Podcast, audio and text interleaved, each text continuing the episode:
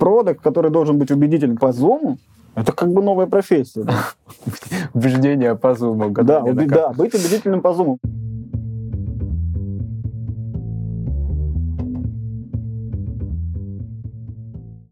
Привет, я Юра Агеев, и это 151 выпуск подкаста Make Sense.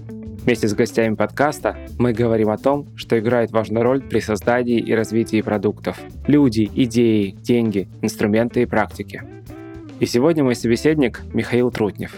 Михаил – CEO VSM Group, компании, которая делает самый популярный в мире сайт и приложение для гитаристов Ultimate Guitar и MuseScore – один из самых востребованных в мире ресурсов для преподавателей музыки, студентов и композиторов. Мы поговорим об опыте трансформации продуктовой компании при переходе из офлайна в онлайн.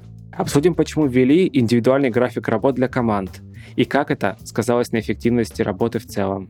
Поговорим о том, что такое совместное мышление и чем отличается асинхронная работа от работы в офисе.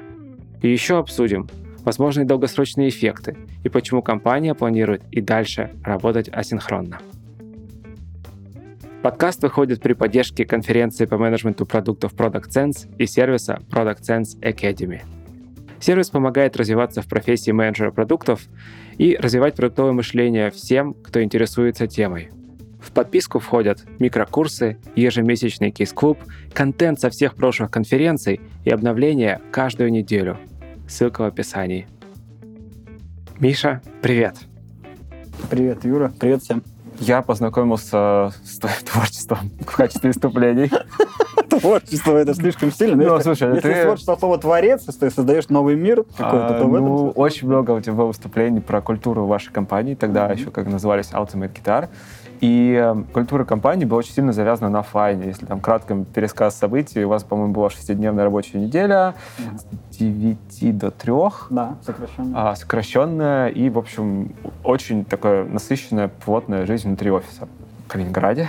Ну, основной офис был в Калининграде всегда, да. Вот, и слушая про то, насколько культура у вас э, привязана была тогда к офлайну, к совместному какому-то, опять же, взаимодействию, творчеству, ежедневные стендапы, вот безумно интересно поговорить о том, а что же произошло за последний год, как и что вы сделали с своей культурой, чтобы приспособиться к тем условиям, в которых мы были, и Давай начнем просто с этого, а дальше продолжим. Ну, давай начнем. То есть первое, что произошло, произошел отказ от некоторых beliefs, да. Угу. То есть я и команда с точки зрения культуры, мы прямо от нескольких важных вещей, в которые мы очень верили, отказались. И это на самом деле не так плохо, даже я бы сказал хорошо, потому что отказ от каких-то установок, это и есть метрика, да, если нашим языком, mm-hmm. это метрика твоего роста. Это у тебя, как конференция в этот раз про рост. Mm-hmm. То есть как рост мерить? Ты меряешь его не тем, чему ты нового научился новому, не новыми скиллами, не новыми ценностями. Ты его меряешь ценностями, от которых ты отказался. Ты его mm-hmm. меряешь вещами, в которые ты больше не веришь. Потому что новые вещи не могут прийти. Там, уже тебя, да, там все занято, тебе нужно освободить. Хороший Поэтому да. вот эта тема, о которой ты говоришь, она как раз про то, что... Давай начнем с шестидневной недели я не то, что перестал верить, да, в сокращенный день для себя. Угу. Я для себя не перестал. То есть для меня всегда было важно, чтобы моя жизнь в контексте каждого дня была интересна и составляла не только работу. Поэтому для меня всегда вот этот сокращенный день, он был в том, что когда я рабочий день закончил раньше, отправил свое вечернее письмо, вот в этот момент я перехожу в другую часть жизни, которая тоже важна, и которая тоже существует для меня. Поэтому был шестидневный день у меня и у моих коллег поскольку мы стали намного более международными, у нас много стало коллег из разных стран, из Европы, то там, конечно, намного сложнее с шестидневными днями, поэтому мы начали, начали думать о том, как можно сделать более гибкий вариант. В конце концов, мы предоставляли, предоставили полностью гиб, гибкий график и возможность людям самим выбирать, и 35% остались на шестидневке. Интересно. А то есть это... Но это, это выбор команды. Каждая команда строит так свою работу, как считает эффективно. У нас есть команды, которые работают 7 дней в неделю. То есть они договариваются, что они будут вот опять же на связи вот в это, в это время, как, как будто бы как в офисе, только не в офисе? Э, смотри, вообще по всей компании существуют только часы присутствия. Uh-huh. То есть там э, днем 2 или 3 часа, по-моему, с 12 там, до, до 5 ты ты, в общем, должен быть на связи. Это общее правило. Дальше, как команда выстраивает свою работу в течение недели. Вот, например, финансисты наши, вот им удобно работать в течение недели. Кстати, у меня гипотеза, потому что там больше женщин. У женщин много дел, кроме работы, всегда да, домашних. Наверное, из-за этого. Вот они выбрали такое, им удобно. Саппорт работает 7 дней в неделю. Ребята, которые работают с контентом, что у нас user-generated контент, мы принимаем много контента от пользователей, они работают тоже 7 дней в неделю, но у них некий там вахтовый метод, как им удобно. Есть команды, которые перешли на 5 дней, им, им так удобнее. В каком-то смысле произошел рассинхрон, да, то есть если раньше условно были как в одной лодке гребли вместе, как переход вот к такому более индивидуальному да, подходу к выбору времени работы на продуктивности, на эффективности сказался? Смотри, тут есть две вещи. Во-первых, мы оставили определенные очень важные для нас контрольные точки, в том числе ежедневные, и в том числе на уровне и команд, mm-hmm. и на уровне всей компании, которые все равно остались. Если раньше у нас было обращение, так называемый soundcheck, да. общение all hands как всей компании, просто оно было утром, теперь мы его оставили, он просто в середине дня, но оно есть каждый день. Mm-hmm. Вот. А, а как это происходит? Это что? То есть вы все большой зум-колл? Да, это зум, это зум, да. То есть все, все, кто не, не американская команда 12, ну, то, что там слишком большая разница во времени, это 12.30, и один раз в неделю по средам у нас вообще вся команда собирается на All Hands. И это какой-то 50-минутный рассказ, то есть всегда есть какой-то спикер, какие-то важные вещи для всей mm-hmm. компании, на самом деле тем всегда больше, чем дней. Потому что мы растем, у нас появляются новые продукты, у нас появляются новые люди, у нас происходит там, естественно, дни рождения, да, люди, все время что-то происходит, и все время есть какая-то повестка, которая интересна mm-hmm. всем. Другое дело, что есть команда, которая помогает спикерам подготовиться. Это всегда должно быть э, энергично, заводящее и, и, и полезно. То есть это остается. А другая тема, связанная, как это все сохранить. На уровне команд все осталось, как работали команды автономно, у них есть обязательные ежедневные mm-hmm. ритуалы, они остались. То есть, когда команда так растет, она наша растет э, с точки зрения продуктов, у нас был один, там, продуктом их было два, сейчас у нас пять, то основа, да, вот как это все держится, оно держится на вот этих кроссфункциональных командах. Угу. Вот основа, да, в основе все лежат вот эти команды, у которых очень четкий установленный ежедневный график э, Которые они сами себя установили, получается? Нет. Ну, в смысле, они по времени его сами устанавливают, есть просто набор, да, у них обязательно должна быть утренняя встреча, у них должен быть обязательно составлен список результатов, которые они хотят достичь угу. в течение угу. дня. Это как бы наш... Ну, типа как ритуал, да. условный такой чек-лист э, того, что команда да, должна то иметь. Есть, у меня была всегда такая, еще когда мы еще были небольшие, я помню, у меня была такая договоренность. Я не лезу в то, что вы пишете, да, в качестве цели, а вы выполняете то, что написали. Это всегда хорошо работает, потому что люди очень оптимистично настроены. Там, знаешь, особенно разработчики, например. Вот, поэтому это важно. То есть есть набор, который они должны, которому они должны следовать. Когда они устанавливают свою встречу утреннюю, да, э, или еженедельную встречу, и ретроспективы, это уже их дело. Но mm-hmm. то, что у них каждый день должна быть встреча, а каждую неделю так называемый субботник, потому что когда-то это было в субботу, до сих пор он называется субботник, хотя это уже не в субботу. И ретроспектива это остается. То есть есть некий набор, да, некий фрейм, который команды должны следовать, но автономность их состоит в том, чтобы они, что они сами решают, когда, во сколько и как это наполняется, естественно. Так и все-таки про эффективность. Про эффективность, смотри, э, эффективность выше, и вот за счет чего? За счет доступа очень быстрого к неограниченному количеству людей. Угу. То есть что бизнесу дает распределенка? Она дает вот этот самый огромный плюс, который перебивает все остальные минусы, о которых ты говоришь. Да, есть какая-то разобщенность, да, трайб поддерживать тяжело. Но mm-hmm. то, что у тебя доступ есть к любому человеку, ты можешь нанять любого человека из любой точки, самого лучшего, если у тебя есть там на это деньги, или не самого лучшего, если у тебя денег нет на самого лучшего. Но это произойдет очень быстро. И твой мир, твой мир расширился до всего, до всего земного шара. А, подожди. А мы ну вот с Аней Бояркиной только mm-hmm. сейчас обсуждали значит, тему того, что теряется компонент э, эмоциональной вовлеченности и сотворчества. Потому что вместе с переходом онлайн, да, у тебя увеличивается количество людей, с которыми ты можешь пообщаться, но иметь возможность не значит ей воспользоваться. И более того, компонент случайных встреч, столкновений тоже фактически исключается. Во-первых, это так, но мой ответ на это будет следующий. Во-первых, если основа, как я говорил, да, то есть основа — это совместная командная работа вот этих автономных команд. То есть внутри командный команды дух, они... командный дух не формируется да, а, алкоголизация совместно. Там, может быть, коммуникация улучшится. Да? Командный дух формируется только одним способом. И этот способ называется командные задачи. Угу. Поэтому командные задачи, что ты работаешь в офлайне, что ты работаешь в онлайне, они остаются. Поэтому Интересно. основа есть. То, что ты говоришь, что меньше встреч, это правда.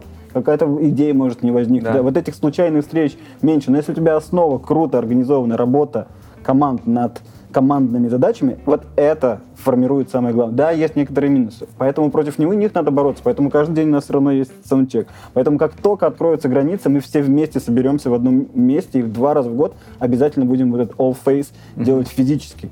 То есть у нас будет all faces весной и осенью. А между этими, да, разные команды будут периодически собираться физически, да, mm-hmm. но для решения конкретных командных задач. Не вообще, да, выпить пиво, закусить, А собрались там на три дня, на неделю в Калининграде, сделали mm-hmm. там какой-то проект, да. То есть мы все равно должны это будем постоянно делать. И вот сейчас у нас весенняя сессия на неделю, так называемые сезоны, когда у нас командная, называется командная работа над будущим и почти треть компаний все равно приезжает в Калининград, причем специально сделано так, чтобы из разных команд и из разных уровней mm-hmm. ребята приехали, чтобы мы их все равно смогли ну, как-то познакомить. Да. Да, Пока плохо с заграничными поездками, ну, как бы понятно, что понятно, большой да. Но как только это будет, то есть мы будем это, этому помогать, потому что вопрос, который ты правильно задаешь, не является ли наша эффективная работа сейчас на распределенке причина этой эффективной работы в том, что мы когда-то вместе очень долго работаем. Ну да, запас Скорее энергии, всего, запас, он какой-то есть, да, и поэтому нам его нужно будет поддерживать и, и, и, и, и в новый наполнять. Поэтому я не верю в комбинацию офлайн онлайн работы прям как-то в офисе, да, я просто слышал ваш разговор с Аней, я бы тут поспорил. То есть у тебя или команда распределенная, где бы ты ни находился, хоть ты в офисе находишься, неважно. Интересно, да? Или она у вас физическое. Третьего не дадим, мужчина определитесь. Да? То есть, или вы туда, или, или вы сюда. Да? Нужно всех посмотреть. А, да, да, а, да. Ну вот, но тем не менее, мы на самом деле переходим уже, наверное, конкретно вашему набору инструментов. Просто мы с вами говорили в целом про инструменты продуктивности, и там четыре компонента это было общение, коммуникация, совместное мышление и еще там шеринг знаний. Mm-hmm. Вот, соответственно, Общение, коммуникация, понятно, закрывается всякими зумами и прочими штуками. Совместное мышление. Вот ты говоришь, у вас есть какой-то процесс набора ритуалов, через который команда обязательно проходит. Сейчас я тебе расскажу да, про совместное мышление. Давай, э, про, давай про совместное мышление. Давай, да. И про то, чем отличается распределенная работа от угу. работы офисной. То есть работа распределенная, это не то же самое, что в офисе, только мы сидим по разным местам. Это не то же самое. Если ты помнишь, да, когда все перешли на распределенку, это превратилось в какой-то театр микрофона. Какие-то под 20 звонков в день, да, как, какой-то у всех это было, у всех команд, кто резко перешел и раньше не работал. А на распределенке все стали очень много работать, чуть ли там не до ночи работать, все время в звонках, какой-то был ад, да. Это, это нормальный процесс, да, переход, но это совершенно не то, что нужно на распределенной работе. В распределенной работа — это изменение привычек. Так, а каких И привычек первая именно? привычка, которую Перестать ты... звонить. Это одна. Первая привычка, которую ты меняешь, ты начинаешь работать в расшаренных документах. Асинхронная работа — это основа распределенной образцовой работы, асинхронная. То есть угу. ты говоришь, наше совместное мышление, оно должно строиться за счет того, что мы работаем над проектами, документами, да, асинхронно, да, это расширенные документы, но мы используем Confluence, как ты просто сказал, проект инструмент, неважно, какие там, мира и то, что используют. Но есть инструмент, который дает возможность тебе работать совместно с другими людьми не в одно время. Угу. Асинхронно, да? То есть и это определенный навык. Второе э, очень важное изменение привычки, да, то есть в этом виде работ исключительно критически важным становится умение коротко и ясно излагать мысли письменно. И это большая, на самом деле, проблема. Это очень большая проблема. Вот то, что у нас были эти письма всю, ну, много лет, да, это, конечно, нам сильно помогло. Какие письма еще? Ну, каждый день у нас каждый сотрудник э, компании пишет письмо по результату своей работы. Mm. Люди, в общем, натренировались, натренировались э, да, сжато писать, писать, да. сжато о том, что, что произошло. Потому что, когда ты начинаешь работать с синхронными документами, с проектами, да, это же как бы, это все время комментарии, да, добавление каких- каких-то текстов. Это, Тут нужно держать контекст в голове, опять это, же. Что... это не просто, да, но это другой уровень. Если натренироваться, да, это другой уровень совместной работы, когда любой диалог начинается, ты сделал документ, uh-huh. то есть создание документа, после того, как возникла идея, хоть какое-то предварительное общение прошло, дальше нужно создавать документ. это, артефакт. с одной стороны, очень сильно тебя дисциплинирует, да, с другой стороны, ты сразу можешь распространить свои идеи с неограниченным количеством людей, если они готовы работать асинхронно. Ну, то есть э, это прям, как если бы вы, условно, обсудили в переговорах, придумали что-то классное, но точно так же оно и здесь может дистрибуцироваться моментально. Но да. это другая привычка, понимаешь, заставлять себя каждый раз. Когда мы начинаем что-то обсуждать, и мы дошли до какого-то момента, мы говорим, стоп, вот теперь сделай документ, а иногда вообще мы знаем, что мы будем что-то делать, да, то есть составь документ по определенному там простому шаблону, да, в чем идея, в чем цель, в контекст, что хочешь сделать, составь документ, и мы его письменно пообсуждаем, чтобы был артефакт содержательный. Это не всегда нужно, да, иногда это слишком много времени. Понятно, что нужно как-то со здравым смыслом к этому подходить, но для больших проектов это очень хорошо работает. Ну, в каком смысле якорение еще? На том, ну, что конечно, что, чтобы одно дело, когда ты как просто что-то сболтнул, да, а другое дело, ты, ты расшаришь документ, да, тебе нужно об этом по-другому подумать, концентрированно, более Название глубоко. подобрать, чтобы да, открыли, правильные, сло, правильные слова. То есть ты заставляешь себя да, работать. Такое дополнительные усилия, да, как философы говорили, да. человека делает человеком дополнительные усилия. Вот, А. это вот, вот это, конечно, дополнительные усилия. И третья вещь, которую мы не договорили, это именно звонки. То есть звонки — это в идеальной картине да, синхронной работы, это решение вопросов, которые не решены путем письменного асинхронного общения. Или принятие решений, или мне нужно тебя убедить в чем-то, да. Получается, передача информации, вот просто передать тебе информацию, мне не нужно с тобой говорить, мы можем ее передать письменно или другой форме. Но если мне тебе нужно убедить, что вот это правильный проект или вот это правильная Да, технология, надо- да, надо то, на- то- то- то нам нужно с тобой встретиться. Или нам нужно с тобой принять решение. Вот у нас там пять опций, да, вот мы там совет какой-то. Нам нужно принять решение, нам нужно собраться и принять решение. Соответственно, получается, что цель звонков это следующее. Принятие решений или убедить другого человека в чем-то. Вот это основные, основные принятия решений. И меньше про передачу информации. Это интересный момент, потому что когда-то давно я прочитал, ну, условно, опять же, гайд в кавычках, потому что он маленький, на деле, интеркома, как проводить совещание. Ну, потому что тоже кажется, блин, что такого провести совещание, но при этом эффективность совещания, она не всегда Мягко говоря. да, мягко говоря, хорошая, высокая. То же самое про звонки. Все стало заменяться звонками, но то, о чем ты говоришь, это про... То есть это в моменте надо подумать, ага, то есть я хочу сейчас информацию передать, или мне все-таки надо принять Да, решение у нас, какое-то? Да, у нас есть вообще, у нас вообще повод для звонка есть. Нам нужно что-то принять решение, да? Или мы хотим передать информацию. А я могу ее вообще передать, не делая звонок, не отрывая человека от его там его контекста, он чем-то занят, Хм. он работает. Зачем мне его отрывать? Возможно. Возможно. Но понятно, что здесь нужен здравый смысл, да, если мне нужно человеку сказать, о, давай запускать, да, только я могу, ну, не знаю, там, написать сообщение. Сама постановка этого вопроса, она убирает кучу нен- ненужных совещаний и звонков. Мгм. А какие еще вещи, если говорить про разницу, то, что ты говорил, гибридный формат работы, это не очень, типа, да? Не, не то, что говорил, что смотри, э, гибридный формат работы, я говорил о том, что или у тебя команда распределенная, да, И она умеет, она адаптирована к такому формату. И у нее все процессы распределенной команды. И даже если она вся находится в офисе, и только один человек, да, где-то у нее там удаленно, им придется, то что придется, они все равно будут работать, каждый где-то найдет комнату и будут делать там звонок в зуме, потому что иначе они потеряют того чувака. Мгм. Потому что гибридные делают ритуалы, то мы в офисе все, то мы не в офисе, да, это очень сложно. То есть мы на чем-то должны остановиться. Например, мы считаем, что мы распределенная команда. У нас все сейчас распределенные команды, потому что даже выбора нет.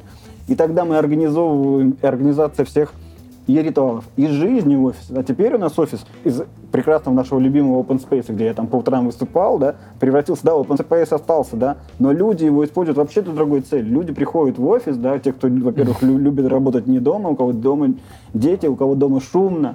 То есть офис из шумного места, которое мне всегда очень нравилось, да, где шум работы есть, да, превратился в очень тихое место, где люди сидят скорее там в наушниках, да, или где-то по отдельным комнатам и Место работают в покоя. своих кома- ко- командах. Но эту возможность мы людям оставили. Хотите работать в офис, приходите. Потому что есть люди, многие, кому эффективнее работать в офисе. Они приходят в офис, но он другой офис. Это место спокойной, концентрированной работы теперь стало.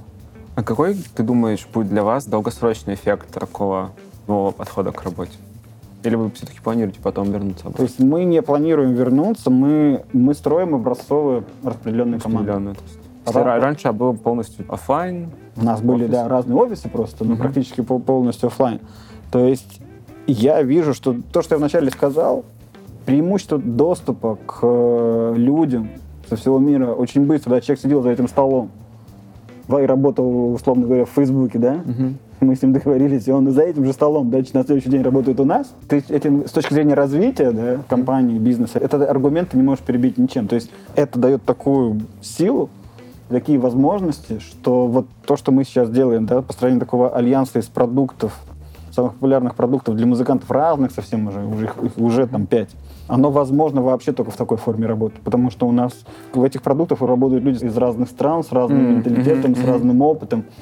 И когда ну, нужен, например, какой-то человек очень узкой и важной функциональной области, например, человек, который лучше всех в мире знает, как должны отображаться ноты. Такая есть наука, называется engraving, я сам об этом не знал. Да. И ты можешь найти такого человека, он находится в Шотландии. Мгм. Это, это реальный кейс, это реальный случай. Да. Ты его находишь, и ты его нанимаешь. Может быть, на, как консультанта, а может быть и в штат. Да. Но сейчас, даже нанимая его как консультанта, у нас вообще нету никакой, никакой проблемы. Вся работа устроена так, что человек может работать из любого места, в любой часовой зоне. И приносить результат. Ну, то есть это с точки зрения действительно такой пул талантов просто-напросто Абсолютно, расширился. абсолютно другая, другая. Но это и выставляет другие требования к Ну, Типа, а, а с другой стороны, ты же начинаешь конкурировать со всеми остальными. А, не, э, это по-любому, поэтому здесь надо успевать. И это очень большие требования к руководителям и к продуктам. То есть продукт, который должен быть убедителен, как мы сейчас с тобой говорили, по зуму, это как бы новая профессия. да. Убеждение по зуму. Да, уби- да, быть убедительным по зуму. У меня был такой случай, я как-то в офис пришел, с ребятами разговариваю, я какую-то свою тему задвигаю своему там коллеге, он говорит, слушай, нет, давай лучше по зуму, а то ты меня сейчас убедишь. А тут это прослойка есть, да, типа через экран. Это, Ну, действительно кстати, продолжение этой темы. А вот, эм, может быть, про это, а может быть, просто другое. Инсайты. Э, Два-три инсайта, которые ты вот можешь попробовать формулировать, не знаю, за последний год, вот относительно твоего опыта руководителя. Что ты такого мог заметить? На самом деле много. Я могу тебе про свой опыт сказать, что я намного меньше стал читать бизнес-литературы и намного больше идей и конкретных даже приемов я вижу из области... Для меня это культура, интервью с, в основном с людьми, кто профессионально занимается поведением людей. Это актеры и Мгм. режиссеры в основном. Ну, Ну, их- вся их учеба, да. Чему учится актер, да? Он приходит там в театральный Он институт, учится да. быть Он- другим человеком, Он в учится, да. смысле, То есть да. ему нужно понимать других людей. Да. Ну, в общем, что такое актер? Ему нужно вживаться в, в образ других людей. Он должен понимать, да, он спрашивает режиссера, а почему этот чувак вот идет туда сейчас, в этом сцене там, или в этом, Ага, почему он ага. так действует, да. То есть они должны это понимать. И им в помощь есть огромная тема, которая называется там литература классическая, которая про это там. Интересно. начинается с Шекспира. В общем, они занимаются очень похожим делом, чем занимаюсь я, но только как бы с другого угла, да, то есть они занимаются people management, то есть они разбираются в поведении людей, да, и Да. ставят про это всякие истории, да, рассказывают нам истории про людей. И если мы с тобой просто смотрим историю, ну, как бы не, не особо углубляясь, да, а для них же, на, на- что такое на бэкэнде, они, у них некая есть логика за этим, да, они себе объясняют, почему тот человек или другой так действует, почему, почему происходит такая история, за них, они да, да, и это очень развивают эмпатию. То есть даже при том к выдуманным людям, да, по сути, они пытаются Вот. понять, прочувствовать. Да, да, вот и поэтому их профессия, просто когда ты их слушаешь, я когда их слушаю, во всяком случае для меня это такой источник. Я очень много слышу для себя, да, о том, почему так или иначе поступают люди, почему у меня какие-то есть там вещи, которые можно улучшить. Вот, например, в школе театрального мастерства, там один рассказывал режиссер, да, у них есть специальное направление, называется «Школа удивления». То есть ты играешь одну и ту же пьесу, да, много Типа, лет. Ну, а. много-много лет, да, и ты должен реагировать на реплику партнера С удивлением, там, очень, искренне да, каким-то. очень искренне. А при том, что ты это услышал, да, там 30 раз, да, там, или там 100 раз, или 200. И это прямо навык, да, ты должен удивляться, как будто ты слышишь это первый раз. И я подумал, что это же моя некая проблема, да, то есть когда мои ребята, подчиненные, кто работают со мной, делают хорошо вещи, но я уже к этому привык, я перестаю удивляться, понимаешь? И это такой навык, который ты прямо по вечерам я его тренирую, да, то есть кто за этот день меня удивил, но я не проявил себя, как бы, но я не удивился, потому что я уже привык, Привык да? такое, что каждый день происходит. Да, да. Слушай, это, это прикольно, это как раз про тот самый эмоциональный компонент, который, может быть, даже вживую гораздо проще проявить, да, Ну, если ты человека видишь перед собой, там, видишь его эмоции, опять же, эмпатия включается, то ну, на удаленке это действительно совершенно другая. Да, ну вторая тема, мне кажется, вот то, что сейчас в последнее время меня волнует, это меньшее значение рациональности, большее значение Так. интуиции. Я много об этом слышал, да, ну понятно, там все мы читаем про это дело, но меня последней каплей для меня было это цитата Эйнштейна. Где-то я ее увидел, да, Эйнштейн сказал, что если бы я был рационален, я бы не, не сделал все мои открытия. И второе, интуиция важнее разум. То есть разум слуга интуиции. Ну, ладно бы это сказал какой-то театральный Ну, типа- деятель, да? там. Ну, было понятно. Но когда это говорит там как всемирно признанный ученый, да, на, на меня это произвело впечатление. Поэтому вот при принятии решений, да, иногда вот я совершенно спокойно, да, что вот я запускаю какие-то проекты или делаю какие-то вещи, которые я просто, я просто знаю, что вот так надо. И не всегда могу рационально объяснить, почему так действуешь. И спокойно к этому относишься. Потому что раньше ты все время такой копаешься. Ну, блин, рационализировать, надо сказать, Да, да, да, да. Это интересно, потому что мы сегодня уже тоже немножко говорили с Андреем Михайлюком, он тоже упоминал этот gut feeling, а, ну, просто в некоторых экспериментах это отзывается.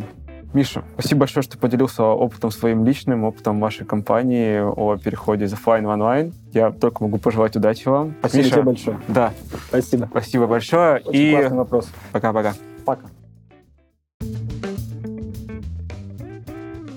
Итак, В этом выпуске подкаста Make Sense вместе с Михаилом Трутневым мы поговорили об опыте трансформации продуктовой компании при переходе из офлайна в онлайн. Обсудили, почему ввели индивидуальный график работ для команд и как это сказалось на эффективности работы в целом. Поговорили о том, что такое совместное мышление и чем отличается асинхронная работа от работы в офисе. И еще обсудили возможные долгосрочные эффекты и почему компания планирует и дальше работать асинхронно.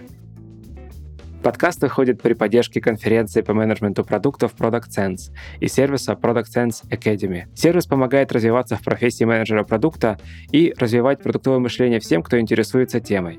Подписку входят микрокурсы, ежемесячный кискуп, контент со всех прошлых конференций и еженедельные обновления. Ссылка в описании.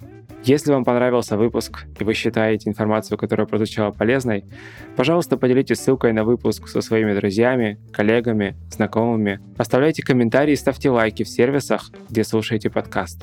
Это поможет большему количеству людей знать о том, что он существует. Это был 151 выпуск подкаста Make Sense и его ведущий Юра Геев. Спасибо, что были с нами. До следующего выпуска. Пока.